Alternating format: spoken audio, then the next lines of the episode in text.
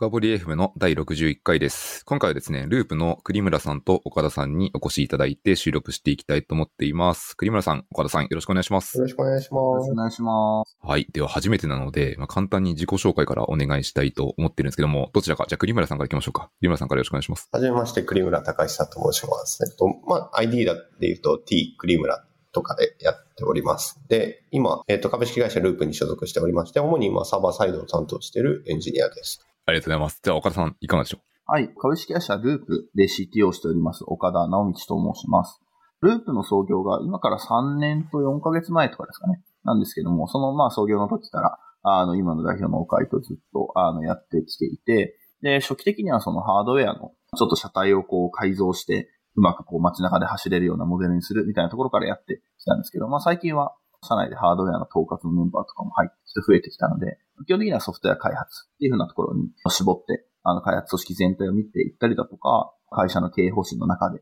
どういうふうに技術を活かしていくかみたいなところを考えたりとか、そういうことをやっています。よろしくお願いします。よろしくお願いします。ありがとうございます。まあちょっとこう、車体とかハードウェアみたいな少しキーワードが出てきてますけど、この辺本題でちょっと掘っていきたいと思っていきます。で、本題に入る前にいつもの宣伝をしていきます。このポッドキャストはハッシュの深掘りっていうものでフィードバックを受け付けておりますので、何かあればツイッターまでいただけますと大変ありがたいです。よろしくお願いします。というところで早速、ハードウェアとか、その車体っていうところの本題に行くところで、まあ、そもそもこれループって何やってるのってことを皆さん知らない方も結構いらっしゃると思いますので、簡単にまあ、マックスの1分ぐらいで何やってるかを聞いてもいいですかね。はい、じゃあ、ここ私から話させていただきます。ループでは、えっ、ー、と、電動マイクロモビリティのシェアリング事業を提供しております。電動マイクロモビリティって何かっていうと、ループで提供しているものは電動アシスト自転車と電動キックボード。これらのシェアリングを提供しています。で、それらを街中のポートで、えっ、ー、と、借りたり、まあ、他のポートで返したりすることができる。2021年の4月に、ループは新事業特例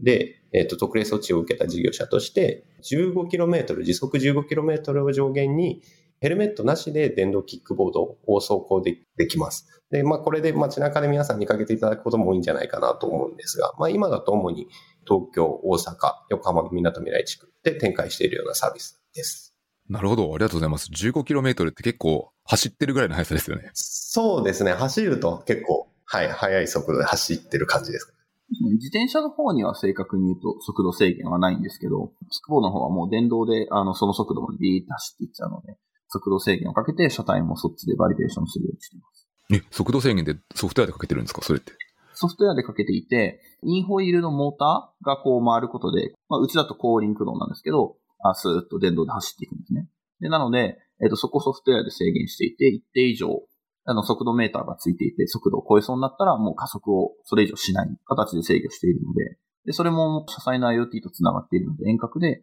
時速20キロに変える、時速15キロに変える、時速10キロに下げるとかもできるような式体の仕様になっているので、まあその中で今回は特例の取り組み上時速15キロを上限にっていうようなところでそういうふうに設定をしています。なので平地も、平地だと平地で15キロで安定して走りますし、緩い上り坂とかでも15キロまで出るようになっています。なんでそこはなんかこう馬力を一定にして、平地だと15キロだから、上り坂だと10キロしか出ないとかではなくて、上り坂もその上りきる馬力が車体にあるレーベルの上り坂だったら15キロまで走ってて、それがまた、あの、上りきって平地になったところでは、ちょっとその加速力を落として、今度また15キロで走り続けてっていう風な、そういう制御になってます。このループでは、その、例えば電動キックボードとか電動自転車とか、今このファームをアップデートするって言ったらいいですかね。その自転車ハードウェア乗り物側にもきっと何らかのソフトウェアが積まれてるっていうところで、これのコントロールもすべて遠隔で、ここなんだろうクラウドから指示を出すみたいなことをやられてるってことですね。あそうですね。ファームウェアは OTA でアップデートかけられるようになっていて、基本的に SIM が入っていて、遠隔でループのバックエンドのサーバーと通信できるようになっているので、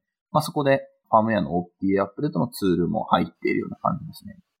ありがとうございます。じゃあですね、ちょっと少し次に聞こうと思ってた質問入っちゃったんですけど、こういういわゆる物理と、まあ、ハードウェアとソフトウェア両方組み合わせて展開しているシステムアーキテクチャって、まあ、そうそう経験してない方も多いかなと思っていてですね、どんな感じの全体像というかシステムアーキテクチャなのかなってことを聞いてみたいと思っていて、言葉で喋るの結構大変かもしれないですけど、簡単に聞いてもいいですかね？主に、えっと、Firebase を多く使っていて、モバイルアプリケーションがあって、その裏側に Firebase のクラウドファンクションがあって、で、その先に IoT デバイスとつなぐ IoT サーバーって呼ばれるものがあって、で、そこと機体が実際に通信をしている。まあ、主にこう、すごく簡単に言うと4層構造みたいな感じです。なるほど。Firebase が全てのバックエンドになってるってことですか、えーとバックエンドとかデータストアというか。T サーバーに関しては Firebase の外ですね。ただ、そのクラウドファンクションとか、そのアプリとのつなぎ込みみたいなところは結構 Firebase 使ってるところが多いです。あと、この辺でもしくは聞いてみたいのは、そのバックエンド側と、さっきこう SIM を積んでると言っている、まあ、電動デバイスの方、こっちの方って、こうどういう契機で通信をして何を通信してるんですか？IoT サーバーと機体のところは TCP だったり MQTT って呼ばれるようなプロトコルで通信しています。で、そことクラウドファンクションは、まあ、普通にその HTTP のリクエストを飛ばし合うような形で通信することで、その機体の正常だったり解除だったり、まあ、一部スピードのコントロールみたいなところのエンドポイントもあったりっていう通信をして例えばその施錠とか解錠するときって、モバイルアプリからカチャッときっとしたりすると思っているんですけども、この時って、モバイルアプリからクラウドファンクションを伝えて、クラウドファンクションというか、クラウド側から電動アシスト自転車とかの方の解錠をするんですかそうですね。クラウドファンクションから IoT サーバーに通信をして、その IoT サーバーが、うんと、MQTT とかの通信をして、そこで解除をリクエストして、うまく解除されるとコールバックが返ってくる。その IoT サーバー、クラウドファンクションが受け取ると、アプリの画面が切り替わるようなイメージです。なるほど。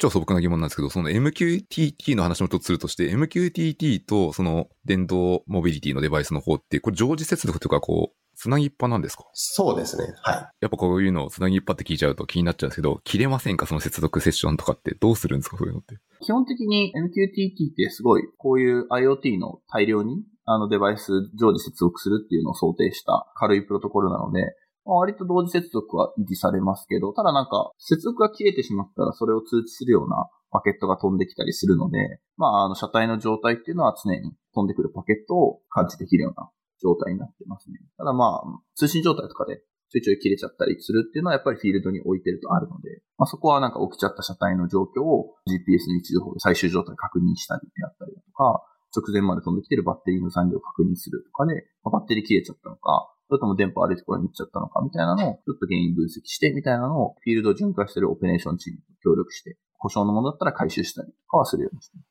その MQTT の接続が切れたタイミングで、こうまあ、パケットが飛ぶと、まあ、トリガーが光るっていうことで、その段階で何かしらのアクションを起こすってことですね。今のところで、フィールドを巡回してるオペレーションチームがいらっしゃるってことですよね。そうなんです、そうなんです。結構うちのビジネスの特徴的なところな気もします。特徴的なところ、他のビジネスと違うっていうことですか？それどういう、どういう意味ですか？まあ、そもそもこう、サービスをこう維持させるために、街中に自転車とかポートとかの物を置かないといけないビジネスっていうのが、まあやっぱり根本的にあるので、で、それを維持するためにはオペレーションチームがこう、それこそ車を運転して、あのバッテリーとか車体を積んで回って、レポートの状態を見たりとか、車体の故障してるものは回収したりとか、バッテリーが切れてるものはバッテリーを入れ替えたりみたいなことをぐるぐる回ってやってるので、その業務オペレーションの最適化とか、それをなんかあの管理システム社内のと連携しながらやっていったりとかは結構特徴的。確かにこのユーザー視点からすると、乗りに行って使えなかったっていうのは最悪の体験なので、それをないように最適化して対応してるってことですね。そうですね。その電池とかの残量もそれこそさっきのサーバーから取るようにして、まあ、ユーザーさんに表示してあげて、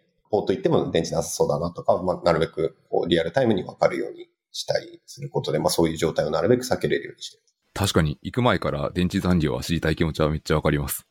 電動アシスト自転車とか電池切れたら、まず最悪ですから ね。最悪と言ったら怒られちゃうかもしれないけど。その自転車より運重くなっちゃうんで。僕はあの保育園の子供の送迎していて気持ちがめっちゃわかります。なるほど。電池切れの。キックボードの場合は止まっちゃうので、もう最悪どころの騒ぎじゃなくなりますね。はい押。していくしかないってことですね、ポートまで。そうですね。なるほどバッテリー切れは絶対にないようにこう回さないといけないので。バッテリー切れがないように回すときってどういう仕組みで回されてるんですか？えっと、バッテリーがまあ一定残量以下になると、ユーザーさんにすいません、この機体は乗れませんっていうようなバリデーションをかけて表示したり、あとはまあそもそもその、なるべく充電があるように、フィールドチームがどうやって巡回的に、うん効率的に巡回した方がいいかっていうのを分析チームと協力して作ってたりはします。なるほど。この置いてる場所とかを決めるロジックってどうされてるんですか？ポートの場所って言ったらいいですか？ポートの場所を置くロジックも、まあどっちかっていうと、まあその、ポートオーナー様の土地をお借りして、えっと、置かしていただいているので、まあどっちかっていうと、ここに置きたいっていうのももちろんあるんですけど、それよりかは、まあ置いていただけるところっていう、先方が置いていただけるかどうかっていう事情の方が大きいところがあります。営業で取れたところに置いていくっていうところから始まって、で、なんかどんどんただ密度も増えていって、あの、営業を取れる、まあ、大手の企業とアライアンス組んで、ポート設置してみたいなのも増えてきたので、これから、じゃあそのユーザーのあの動向を分析して、どこにポートを置くのが最適かっていうのをむしろこっちがループ側が示唆選択していくっていうのは、低高密度になったらその先にあるかなと思っていて、今はむしろこうそのためのあのデータ分析の基盤を作っていったりだとかっていうことをしてる、そんな段階ですね。これまでは結構獲得できたポートは全部突っ込んでって、どんどん高密にしてって、みたいなことをやってました。確かにその、最初ポートを押さえに行くときに説明するのも結構大変だなって気がしていて、このみんな多分イメージ最初わかんないじゃないですか。何言ってんだこいつって言われるんじゃないかって可能性もあるかなと思っていて、その辺の苦労はありそうだなって今聞いていて思っておりました。電動キックボードっていう乗り物がやっぱり新しくて伝わりにくいので、ここはしっかり説明して、まあで、こういうふうにちゃんと、あの枠からはみ出たり、その、例えばお店とかだとお店の前の景観を汚したりとか、することないように運営しますっていう説明もまあちゃんとしないといけない。そのお店の方にとっては、電動キックボードのポートがあることによって、インカムというか、その原因があるかもしれないですかね。そうです。それ以外にも、その空きスペースが放置自転車で埋められちゃったりとか、そういうことを防ぐメリットもあったり、そのさっきのフィールドメンバーが巡回して、まあ、もしゴミがあったら取り除いたりっていうこともやってるので、ある程度人の出入りが出ることによって、そのセキュリティに近いような面もあるのかなと。確かに言われてみればそうですね。そこは必ずメンテナンスがされるわけなので、一定のクリーンさも担保できそうですね。そうですね。すみません、ありがとうございます。ちょっとビジネス面の方の少し話を聞いてしまいました。面白いなと思っていて。あと、ちなみにさっきあの、ポートを聞いたっていう理由としては、そのある程度密集しているところの中で、最適化するときに何かこう、ロジックがあるかなと思って聞いていたところなんですけど、これから考えていくっていうところもだいぶ理解できました。ありがとうございます。IoT のスタートアップの話聞くのって僕あんまりないので、もうちょっと聞いてみたい部分と、部分として、やっぱこう、IoT デバイスって特にこう屋外に置かれるものに関しては雨風にさらされるみたいなこともあってですね、結構壊れるとか何かしらの障害が発生するんだろうなと思っ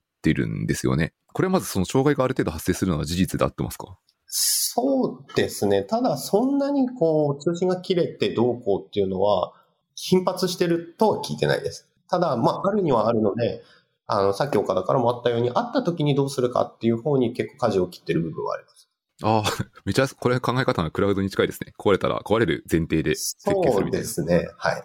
その時にこう GPS をトラッキングして、フィールドチームがあれどこにあるんだっていうのを自分たちで、えっと、見れるようにしたりとか、そっちの方向でなるべく解決できるように、すぐに解決できるようにそうですね。車体とか展開エリアとかポートの規模はどんどんスケールしていくので、ってなった時に非技術者でも車体の状況を確認してっていうことができるような環境とかは、日々社内でも整えたりしてますね。まあ、そもそもその IoT デバイスが載っているのは、例えばなんか、その農業 IoT とかそういうのだと、そんなに大行な筐体の中に配置できたりしないので、そういう問題あるかもしれない。うちの場合は、車体がそもそも防水性とか、結構シェアリング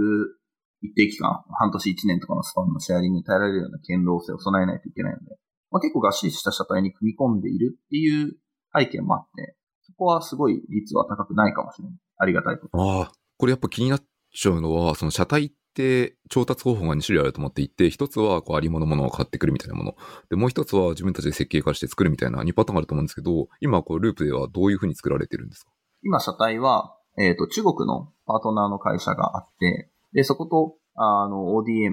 の契約で発注をしているので、ループからこういうふうな要件でこういうふうなデータが取れて、こういうふうに会場システムがある車体を、そこに乗っている主催の IoT とともに作ってほしいという発注をして、それをベンダーに作ってもらったものをこちらで研修して納品してというふうな感じですね。で、動作検証など実機を使ってやっていきながら、そこにコマンドを投げつける用のバックエンドのサーバーをスクラッチであの実装して、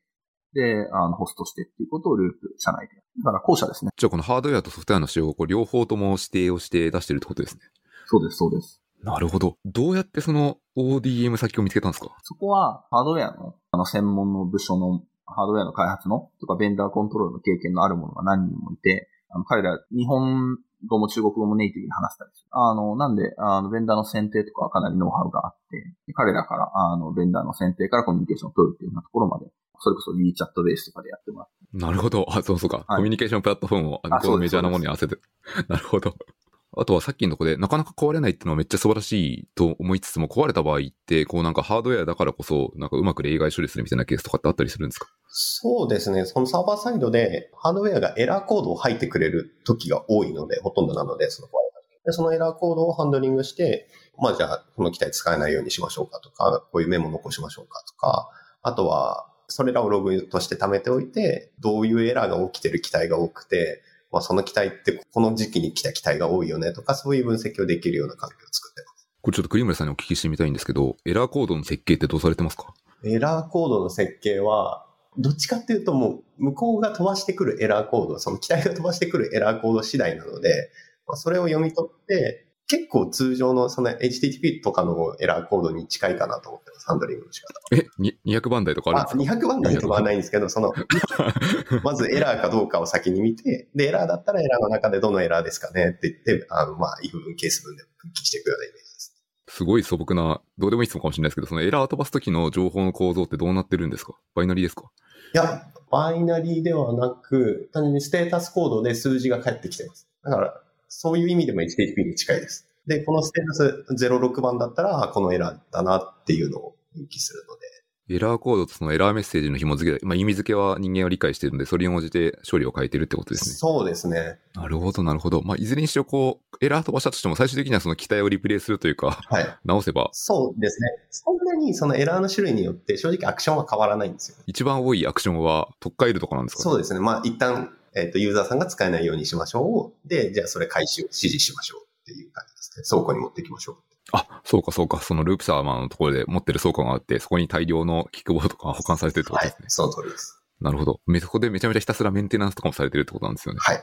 そうですね。メンテナンスのチームも、キックボードってそもそも世界になかったデバイスなので、キックボードの技師とかいないので、基本的にはそうですね、自転車のこう、リペアができるメンバーとかを、キックボードのノウハウをここに貯めていってっていう感じでいや、まさにその辺が聞きたかったポイントで、どうやって人、人スケールさせるんだろうって疑問に思ったんですよね。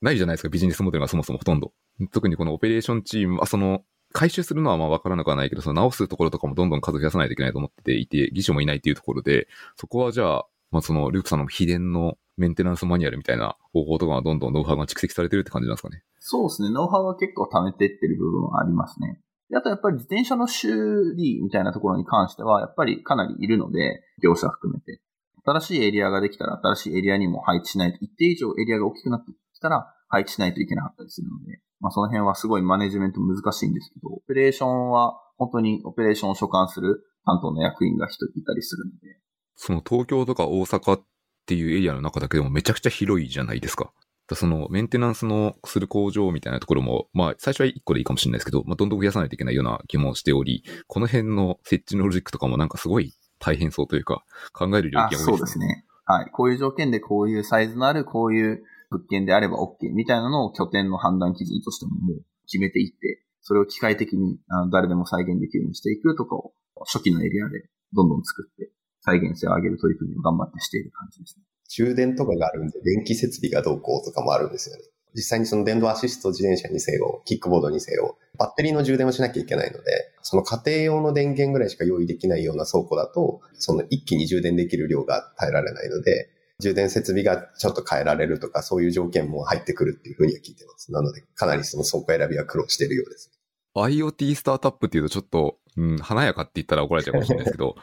なんか物流感がすごいありますね。そうですね。やっぱり結構泥臭い部分もかなり多いかなと思う。なるほど。いや、めっちゃ面白いな。でも裏側ではその、岡田さんも国村さんもきっとサーバーサイドソフトウェアのこともいっぱい書かれまくってるので、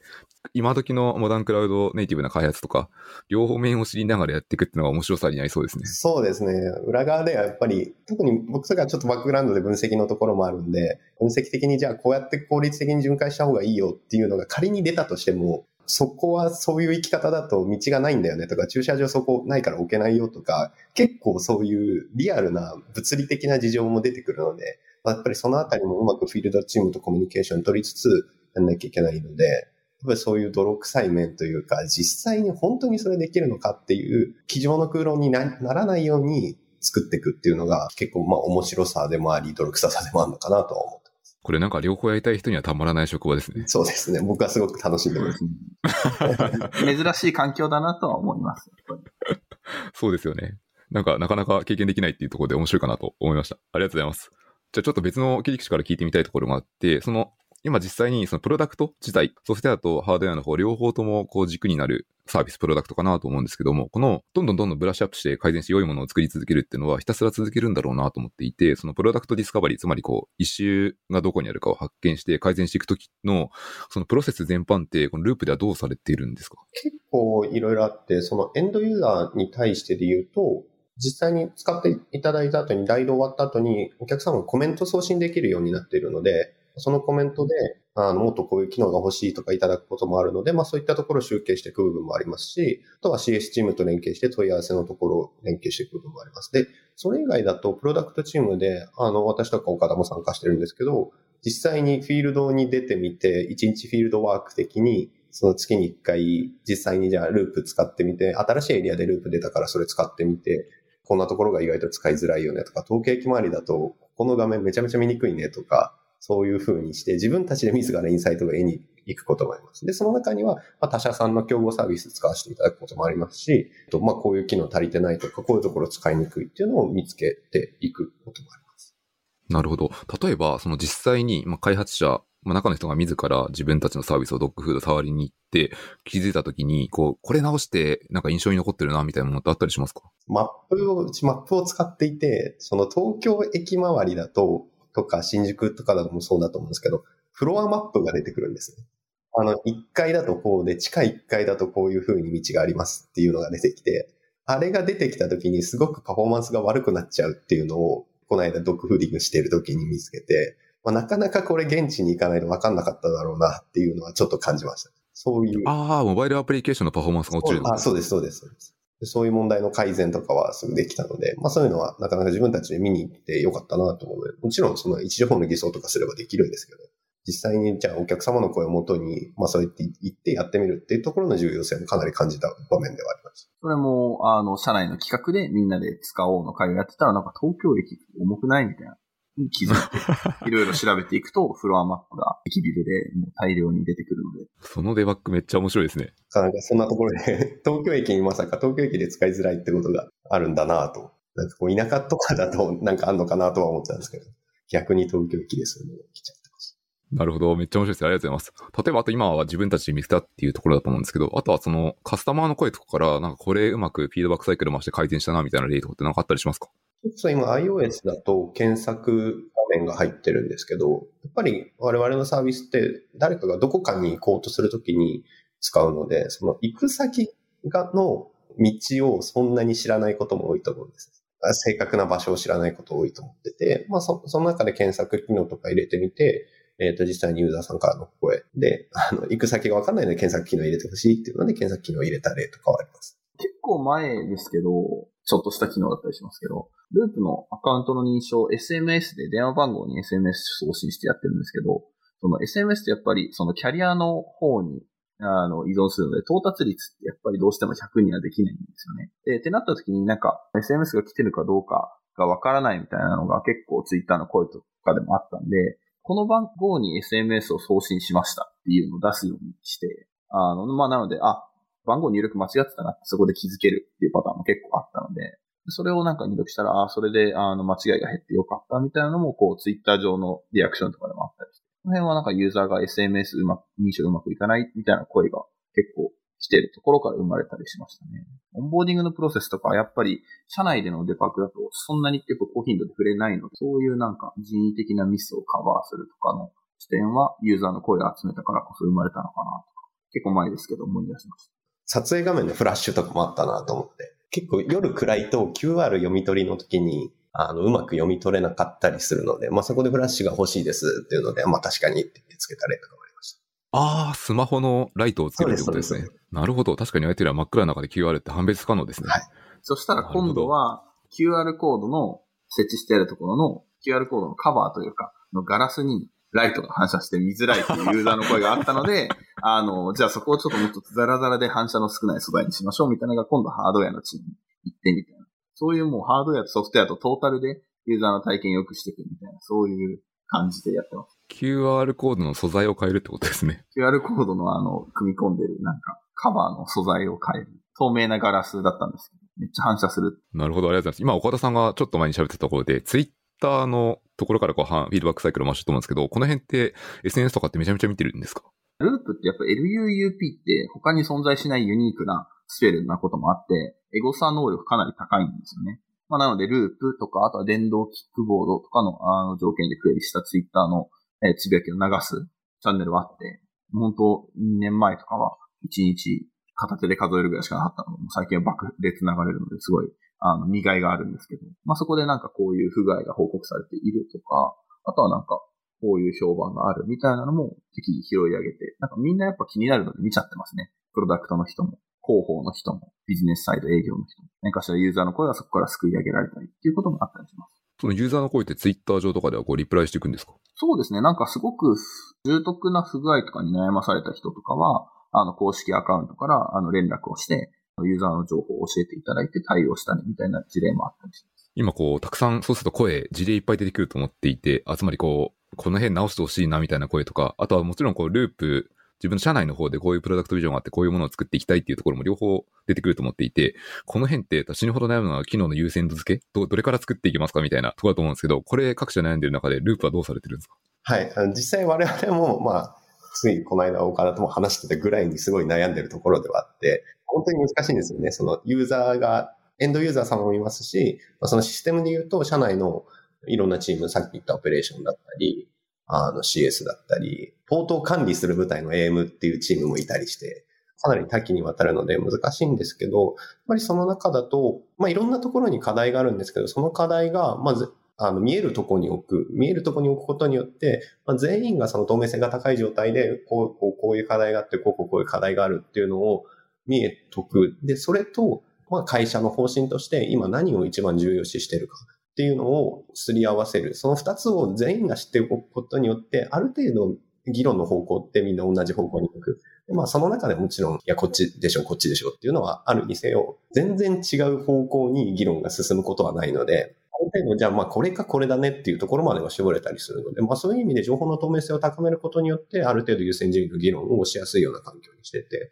で、最後は、まあ顔を付け合わせてミーティングで優先順位を決めてるようなところもあります。情報の透明性を高めるところって、こう、ループは具体的にどういうことをされていますか？結構バックログに、えっ、ー、と、明確に課題ごとに切ったりします。今はちょっとあんまりやってないところもあるんですけど、えっと、ハードウェアの課題も同じバックログに切って、プロダクションの課題も同じところに切って、営業チーム、セールスチームからの要望も同じところに切ってってやることによって、同じバックログで見れるようにすることで担保してますね。そのバックログの視認性とかも実は重要と思っていて、その細いんですけど、バックログってどう、何を使って管理されてますか？えっ、と、今その結構アプリ開発とかのだと、えっ、ー、と GitHub の全ハブを使ってはい、もうまさに視認性っていうところあの、ボード型で整理して表示して、マイルストーンとかタグ付けをしてという拡張にお金を払ってやっています。なるほど。はい。結構大事ですよ。ってことは、そのさっき言ったように、この実際にポートのアカウントの方とかもいらっしゃるので、みんな GitHub のアカウントを持っていて、それが共通言語で使えてるってことにな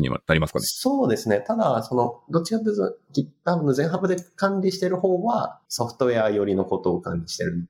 GitHub 上で管理してて、もう少しその、さっき言った大きな流動の、あの、AM の要望だったり、セールスの要望みたいなところは Notion 使って管理してます。なるほど。じゃあこの2枚のバードを使ってるってことですね。了解です。ありがとうございます。あと、先ほどあの、栗村さんの回答の中で、会社としての何を重要視していくかっていう軸があるみたいな話だと思うんですけど、その重要視される軸を決めるのも結構大変だと思っていて、これは岡田さんとかが決める、その何かでそれは、えっ、ー、と、まあ、経営陣の経営会議みたいなのがまあ定期であって、その中でやっぱり決めていくんですけど、まあそこではまあ、県県学学議論しながらやっていくんですが、やっぱりそれをこう伝えていって、各部署、各チームのまあ、現場の判断とかにも落とし込んでいくのが結構大事かなと思ってて、で、まだやっぱりそこはすごい苦労しながらやっているんですけど、うちだとあの月1で、まあ、全社定例みたいなのをやっていて、そこで経営方針のアップデートとか、あとはそこから紐づいて各部が貯金を追っていかないといけない KR は何であるかとかを話す場面を作って、なるべくそこの背景がわかるような状態にしていって、やっぱりプロダクトの方向性として、いろいろあるじゃないですか、そのユーザーを増やしていきたいなのか、既存のユーザーのライド数を増やすのか、ライド時間を増やすのかみたいなところとかも伝えていくようにしたりして、そこは本当に正社員に加えて、かなりコミットメントが高く動いてもらっている業務委託の方とかも呼んで、結構今の事業方針、経営方針のスキララに話すような会にしたりしてます。なるほど。今 KR って言われてたんで、OKR で管理されてるってことですか？そうですね。まあ OKR とあとは各チームでは単純にこう目標を置いて、うんうん MBO 的な指標でやっていたり、結構今は混ぜてやってますね。各組織の特性に合わせて自由に選択しています。あとその月1のこう全社というか全員が参加できるような場で説明をしていくってところだと思うんですけども、これがこう、末端全員まで届いているかって結構こう確認するっていうのも結構大変なものだと思っていて、本当にこう届いてるかなっていうのってどういうふうにして判断とかされてますか？難しいですね。届いてないのかもしれないですけど、あ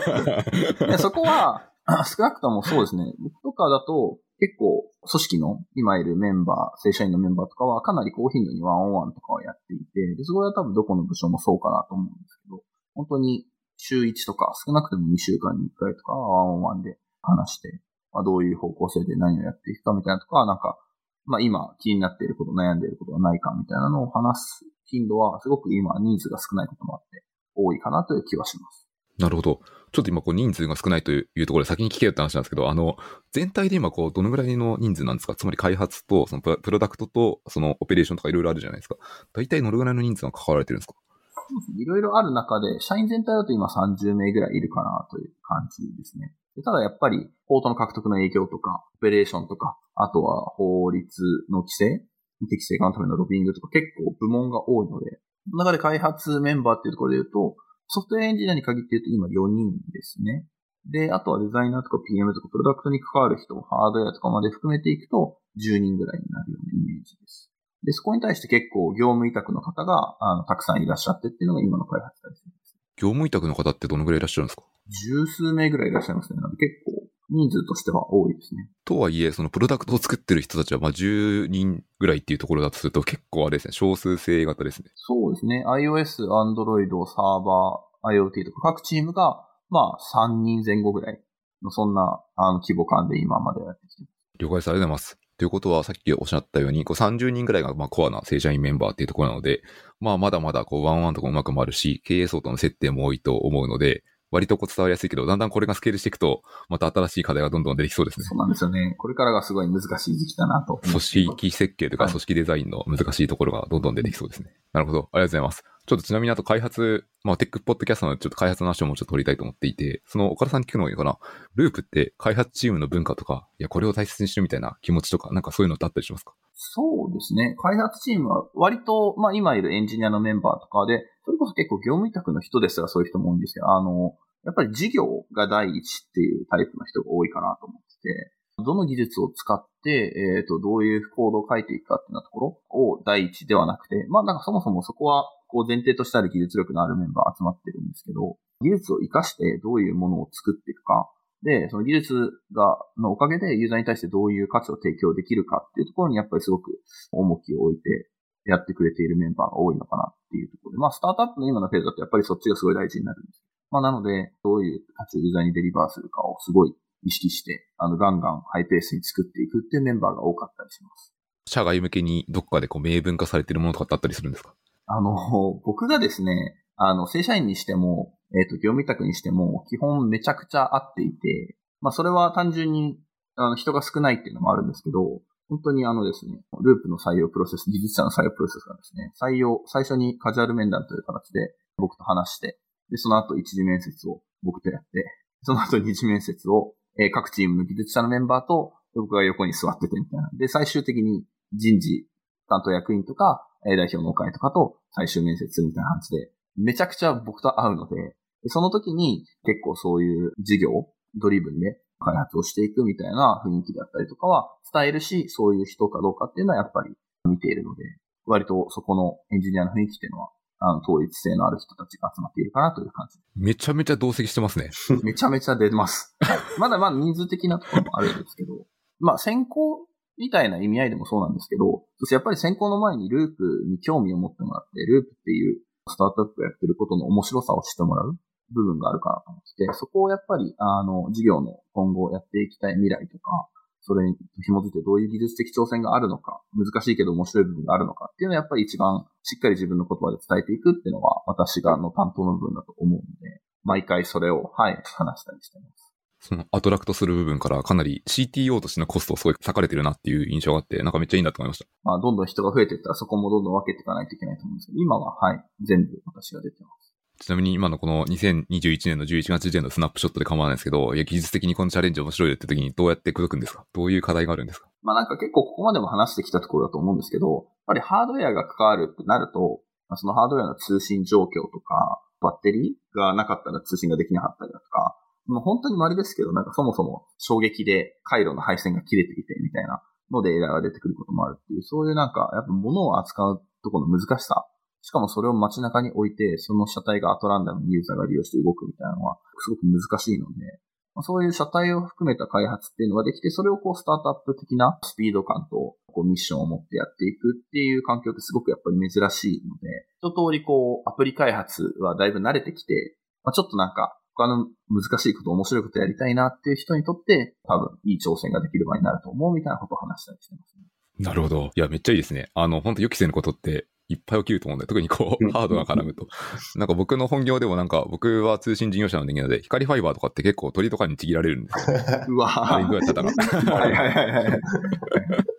そういう問題が起こるのをやっぱり前提とした上でどう、あの、レールセーフな設計にしていくかとか、うん、そういうところ結構技術者の腕の見せ所だと思うんで、チャレンジができる場所だよっていうのを伝えていくのがやっぱり基本ですね。それはこう、ユーザー観点からすると、いかにこう、何事もなかったというわけではないですけど、別にこう、ユーザー体験が下がるように見せずに作り上げていくっていう、まあサービス全体として作っていくっていうのがその面白さになりそうですね。そうですね。しかも移動っていう場面で使うので、例えば JR の鉄道とかも2、3分遅延するだけでみんなめちゃ怒るじゃないですか。そういう結構要求レベルの高いサービスだと思ってるので、なんか割と難しいことをやっている割には、あの、クオリティは高くユーザーに対して保たねばならない。まあ、インフラになるサービスを作りたいとか、会社のミッションとしては掲げているんですけど、求められるレベルが高いっていうところでもやっぱりその技術力の高い人の挑戦の場としてはいいお題なのかなと。あの、このエピソードを聞いたリスナーの方はちょっとループに優しくなった可能性はありますね。ああ、そうそうあの頑張ってます。はい。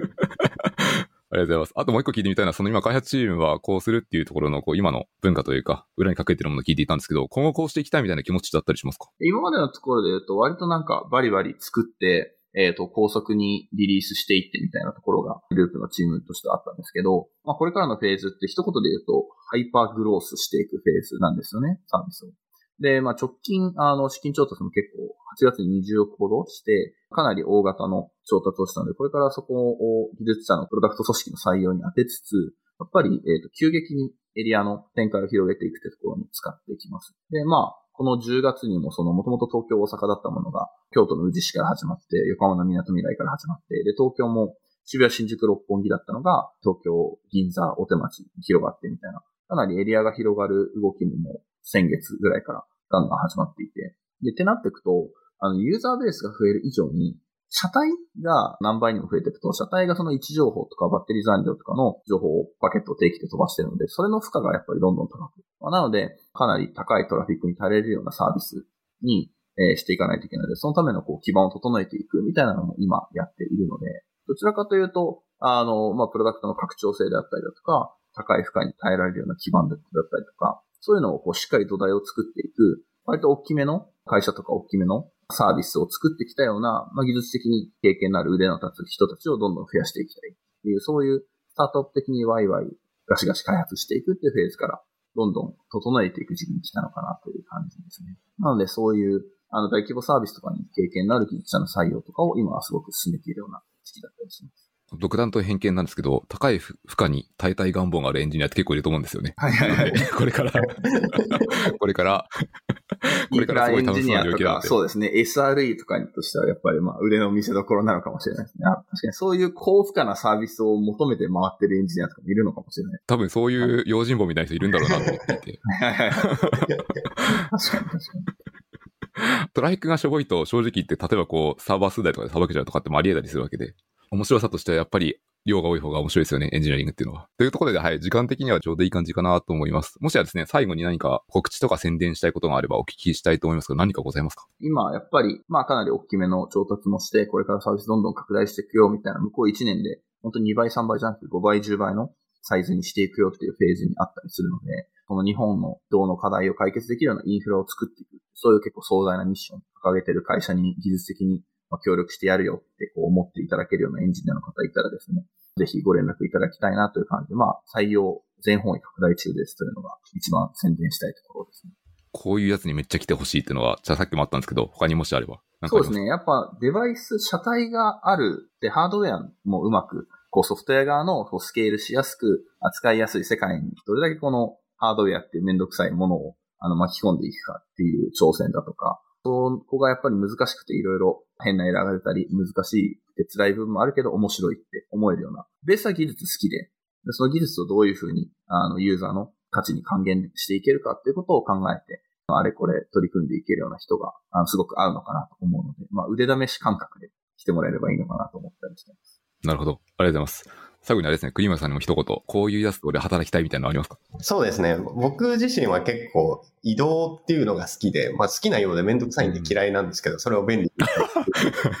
モチベーションで入ってきてまあそれとか位置情報を扱えたりとか、やっぱりこれだけ小さな環境の中で移動だったりモビリティって扱ってるのってあんまり例多くないのかなと思っていて、まあ、そういったところでこう自分の技術使って、まあ、自分で面白いことをやれる。我々のその裏側のオペレーションを含めて改善っていうところに自分の技術を活かしてみたいっていう人とぜひ一緒に働いて、もっともっと面白いものを作っていけると思うし、あの、やることはすごい山のようにあるので、本当に少しでもこう力を貸していただける方がいたら嬉しいなと思ってます。ぜひお待ちしております。ありがとうございます。じゃあ、最後にですね、私の方の宣伝をいつもしておくと、このポッドキャストは箸の深掘りでフィードバックを募集しておりますので、今日のエピソードを聞き終わって、いや、これ面白かったなみたいなところとか、これ、ん？って思ったなとか何も構いませんので、何かあればツイッターの方までいただけるとありがたいです。ということでですね、今回はですね、ループの岡田さんと栗諸沢さんにお越しいただいて収録していきました。岡田さん、栗本さん、本日はどうもありがとうございました。ありがとうございました。ありがとうございました。